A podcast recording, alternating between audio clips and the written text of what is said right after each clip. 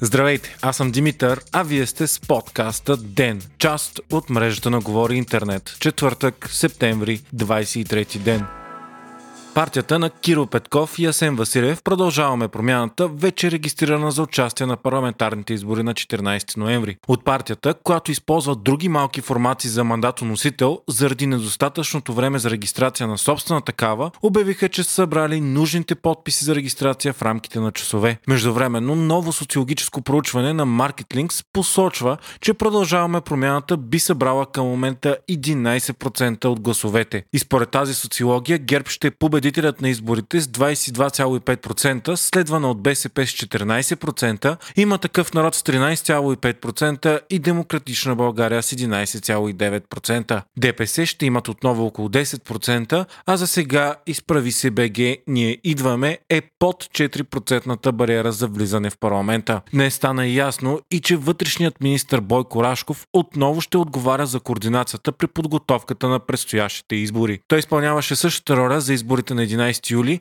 като оценките от организирането на изборите тогава бяха много високи. По-късно проучвания показаха, че служебното правителство има най-високо одобрение именно за организацията на изборите, които тогава се почувстваха по-справедливи и бяха с по-малко купен вод.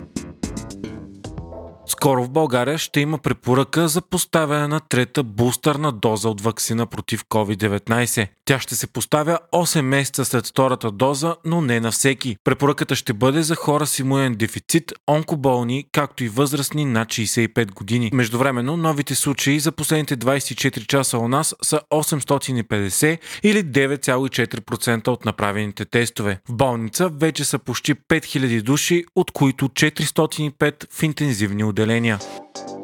Започва процедура по избор на нов председател на Върховния касационен съд. В момента поста е заеман от Озан Панов, който е един от малкото в системата, които са отявлени противници на влиянието на ГЕРБ и ДПС в съдебната власт и критици на Сотир Цацаров и Иван Гешев. Мандатът на Панов изтича на 10 февруари 2022. Постът е един от трите най-влиятелни в съдебната система на България, редом до главния прокурор и председателя на Върховния административен съд. Изборът му е ключов и идва на фона на сериозен обществен и политически натиск за сериозни съдебни реформи. Въпреки това се смята, че в момента мнозинството на Висшия съдебен съвет все още е на страната на статуквото и до сегашното разпределение на ролите в съдебната система. Служебният министр на правосъдието Янаки Стоилов вече обяви, че очаква реално състезание с повече кандидати, а не като при избора на главен прокурор, когато Иван Гешев беше единствения кандидат.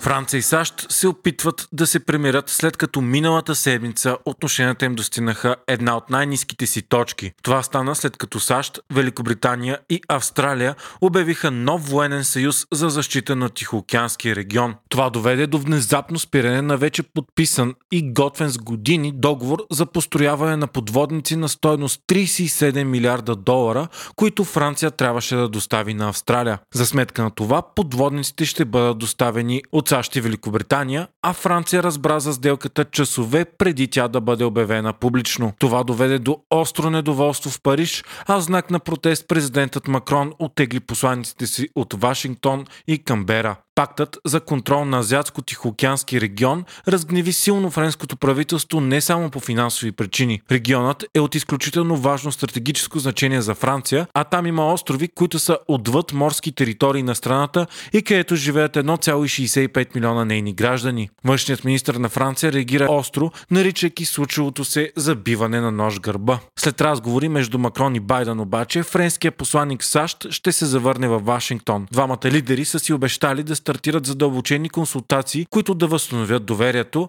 а Байден призна за грешката си. Франция е най-старият съюзник на САЩ и двете страни са традиционно силни партньори. Затова и Джо Байден бе силно критикуван в страната си заради решението си тотално да игнорира Франция по време на преговорите. Някои медии дори сравниха постъпката му с поведението на Доналд Тръмп.